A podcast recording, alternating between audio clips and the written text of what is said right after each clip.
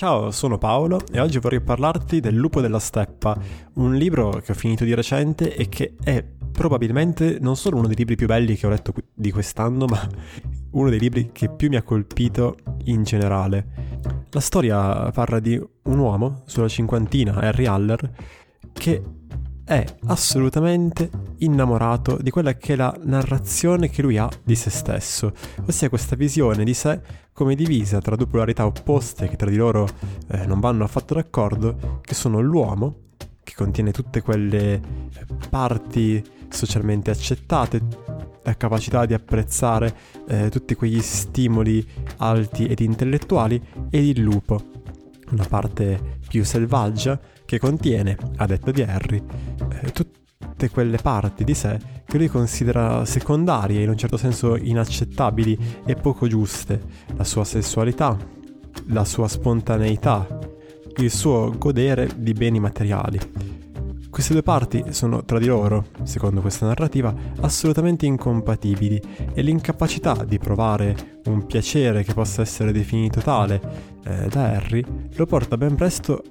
al meditare un suicidio. Eh, suicidio che lui conta di fare quella sera stessa e che probabilmente avrebbe fatto se non avesse incontrato Ermine, eh, questo personaggio che gli mostra come tutta quella parte eh, della vita che lui aveva sistematicamente escluso perché avrebbe appunto contraddetto la sua narrativa, in realtà è esattamente ciò di cui lui ha bisogno per stare bene.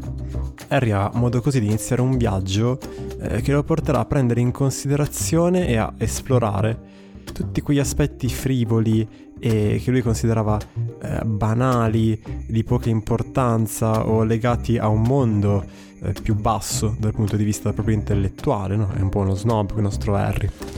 E potrà così cominciare a ballare, ad ascoltare una musica eh, meno impegnata,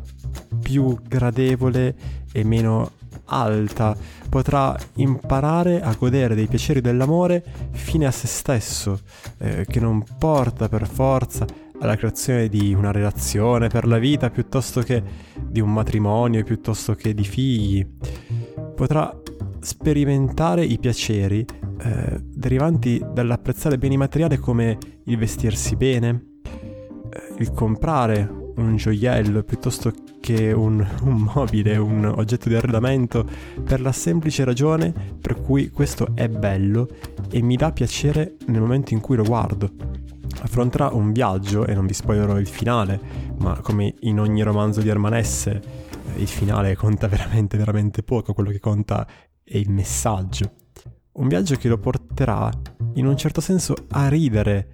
di questa visione che lui aveva di se stesso come divisa metà tra il lupo, l'uomo, non essere compatibile con gli altri esseri umani in quanto diversissimo, unico e particolare, lo porterà a ridere di sé, a smettere quella seriosità che da un lato lo portava a compiacersi di essere unico e speciale, e dall'altra però gli causava una grande sofferenza in quanto non gli permetteva eh, di connettersi con gli altri esseri umani, di sperimentare tutte quelle piccole gioie che poi sono quelle che compongono la vita. Si accorgerà nel momento in cui imparerà a ridere di se stesso che quella storia che lui andava a raccontare in giro di essere metà uomo, metà lupo, non è altro che una delle mille possibili varianti che si possono andare a creare andando a ripensare e rimescolare quelli che sono gli avvenimenti della nostra vita, utilizzando la nostra capacità di dare significati al mondo, non per trovare quello definitivo, ma quello più utile sul momento secondo un criterio eh, che è quello pragmatista, in cui la verità eh, di una teoria, in questo caso una teoria su di sé, è data dalla sua utilità, da quanto mi permette di stare bene e di vivere bene nel mondo, concretamente, attraverso un processo che poi non è altro che il processo psicologico che avviene nel momento in cui ci si rivolge a un professionista, ossia eh, si viene portati a vedere un pochino dal di fuori quello che si sta facendo eh, per notare che è proprio questo eh, ciò che poi va a creare una situazione di cui siamo scontenti, proprio perché agiamo secondo delle premesse che non mettiamo mai in discussione e quindi il nostro ventaglio di azioni sarà necessariamente limitato in quanto legato a quelle premesse. Nel momento in cui, attraverso la sperimentazione e l'esperienza e il racconto di sé, scopriamo nuove cose, cominciamo a vederci un pochino dal di fuori, ecco che possiamo mettere in discussione queste premesse e cambiarle noi stessi per crearne di nuove che ci permettono di stare meglio. Questo libro mi è particolarmente piaciuto perché mi ha fatto riflettere su quanto sia semplice cadere in quella che è la trappola appunto in cui Harry Haller si rinchiude, ossia avere una certa idea di chi si è e vivere sulla base di essa, nonostante questa non ci faccia stare bene. In altri termini, il prendere troppo seriamente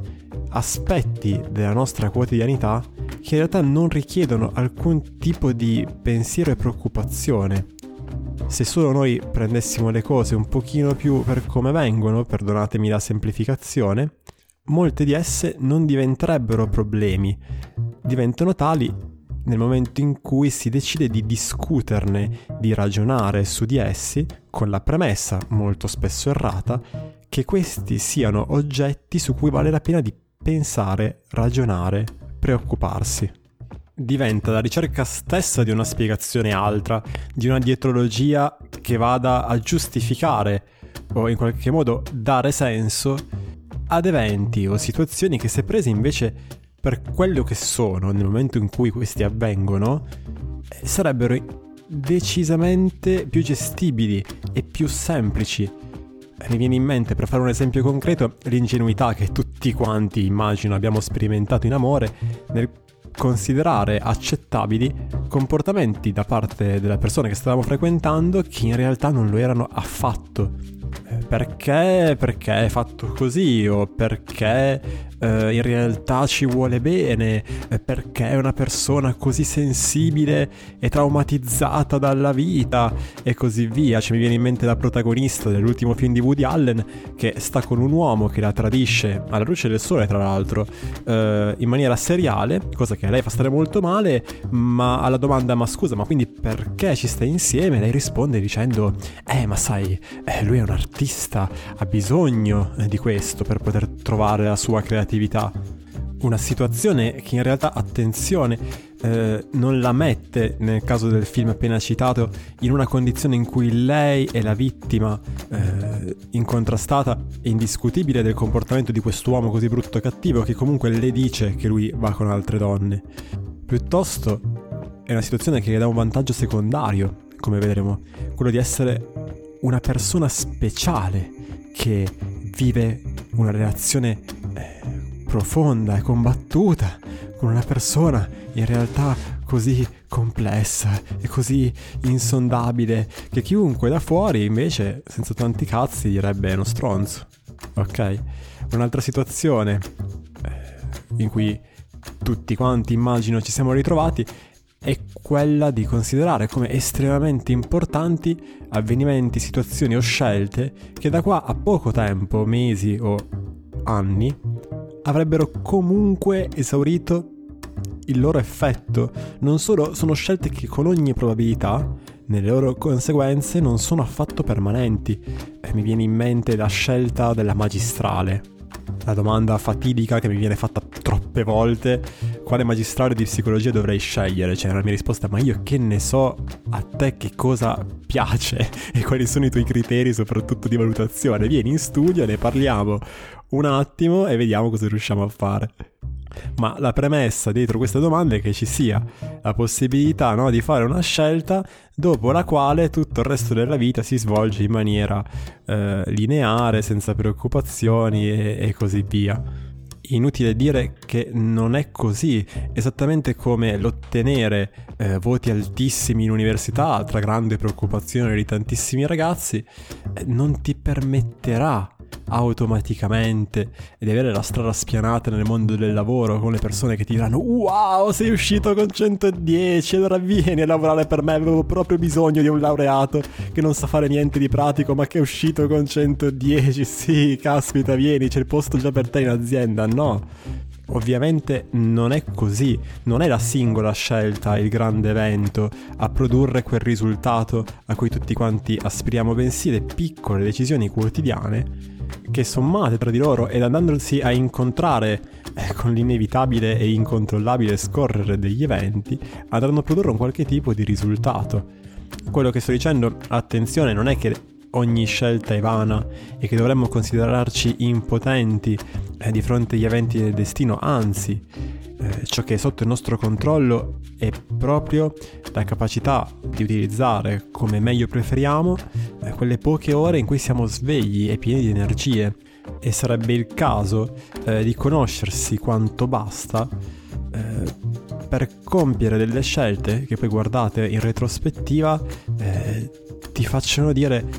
quello che ha scelto ero io. Eh, ero io che ho scelto sulla base di quello che sono e di quelle che sono le mie preferenze, inclinazioni, attitudini, eccetera. Delle scelte che ci permettono di riconoscerci in esse. Il problema sorge invece quando cominciamo ad ignorare tutte le piccole cose che ci capitano quotidianamente, che ci possono dare un pochino di felicità rendere la nostra vita bella, in nome di un'idea di futuro, di un'idea di come dovremmo diventare, che potrebbe non realizzarsi mai, anzi che con ogni probabilità non si realizzerà mai, ma non perché sono pessimista io, perché andando avanti, muovendosi nel mondo, se si sarà capaci di autocritica, cioè di mettere in discussione quella narrativa di cui parlavamo all'inizio, ecco, si sarà di conseguenza in grado di riconoscere gli elementi discordanti eh, che ci fanno dire ecco forse mh, mm, preferisco studiare marketing rispetto a studiare economia, proprio perché nel momento in cui eh, leggo un libro sul marketing io mi sento completamente assorbito da questo, mentre quando studio grossi e complicati teoremi di economia, minchia, il tempo non passa mai. Un problema è questo di essere completamente assorbiti dalla propria narrativa, eh, che può essere più serio di come si possa immaginare. Tim Ferris in un articolo che vi linko in descrizione racconta di come eh, essersi convinto che lo scrivere la tesi e prendere un voto altissimo sarebbe stato determinante per tutto il suo futuro, non solo gli, ha fatto perdere, gli abbia fatto perdere in passato un sacco di tempo,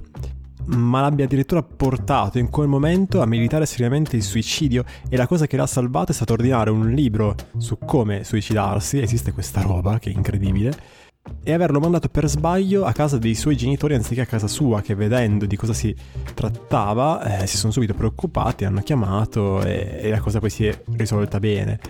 ma poteva andare molto peggio. Insomma,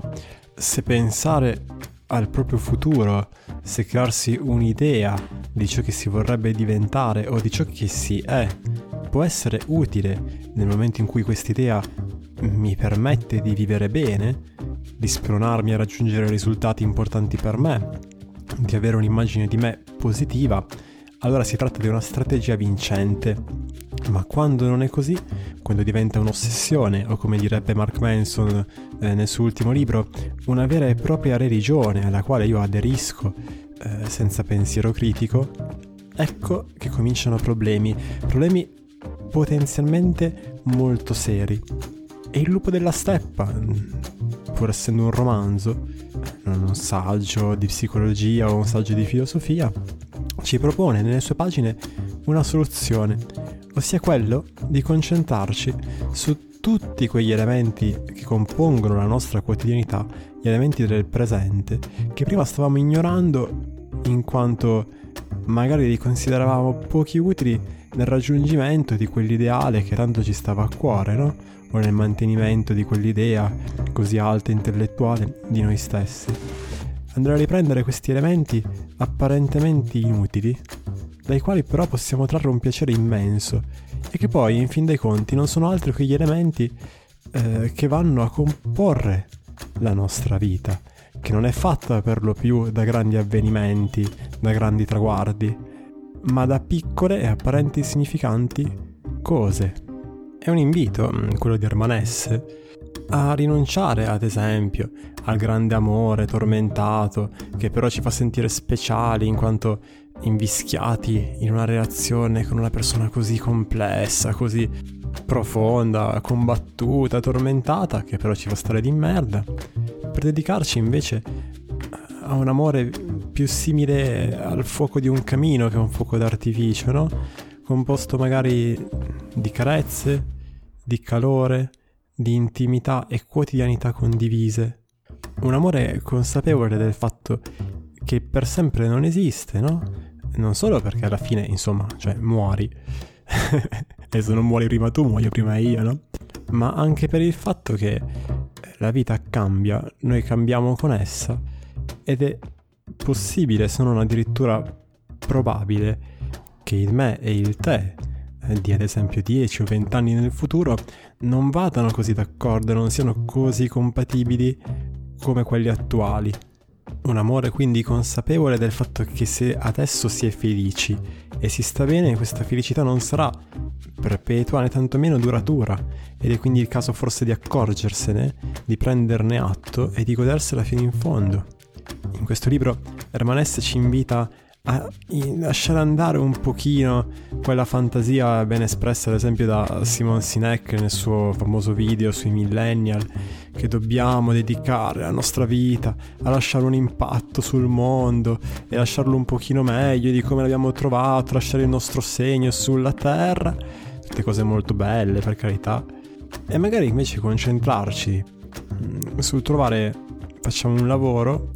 che ci permette di, alzare, di alzarci al mattino ed essere contenti di quello che stiamo andando a fare, no?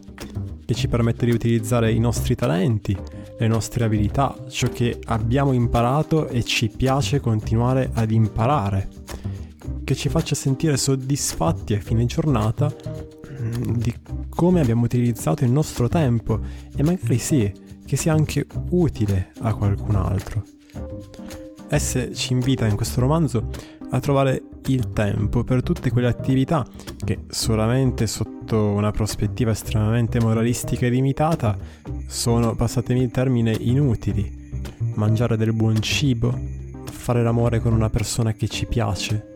godere di un paesaggio naturale, prendersi il tempo per stare in un posto ascoltare musica che non sia musica impegnata, ma anche solamente musica piacevole, ballare, senza alcuna ragione se non per il fatto che ci fa stare bene, leggere libri per nostro diletto, leggere ciò che ci piace e soprattutto nel momento in cui ci verrà la tentazione di nuovo di prendere troppo sul serio la nostra condizione, l'idea che abbiamo di noi stessi, di chi dovremmo diventare, la portata delle nostre azioni, ecco in quei momenti fermarci e ricordarci, come direbbero altri autori, che un giorno tutti quanti, io, te che ascolti, no, moriremo, lasceremo questo mondo. E che a parte per un, una manciata di persone e tra l'altro per pochissimo tempo, ciò che avremmo fatto e detto in questo periodo in cui c'eravamo smetterà eh, di avere importanza e magari ridere dell'assurdità di questa condizione, del fatto che ci stiamo a fare 10.000 problemi quando sappiamo che la nostra dipartita è imminente. Ridere dell'assurdità del fatto che nonostante sappiamo questo, ci sforziamo di trovare un senso a, qual- a qualcosa che con ogni probabilità non ce l'ha. E ricordarci magari che l'atto più rivoluzionario non sta nel massimizzare la nostra sofferenza in nome di un qualche fantasma, no? Della nostra mente, di una qualche religione in senso ampio, come dicevamo prima, quanto piuttosto goderci al massimo ciò che la vita ci propone. Come scriveva Camus, se c'è un peccato in questa vita è quello di risparmiare vita sperando in qualcosa d'altro e di evitare la quieta grandezza di questa. Bene ragazzi, questa era la puntata di oggi, spero che vi sia piaciuta, nel caso potete condividerla, che è sempre il modo migliore che avete per far conoscere il mio lavoro, che mi fa sempre molto piacere se lo fate. Eh, potete seguirmi su Instagram, Paolo Perez frattino basso psicologo, scrivermi nei contatti che trovate eh, in descrizione all'episodio, contattarmi o andare su paoloperez.it per maggiori informazioni sulla mia attività da psicologo e noi ci risentiamo alla prossima puntata. Buon proseguimento. Ciao!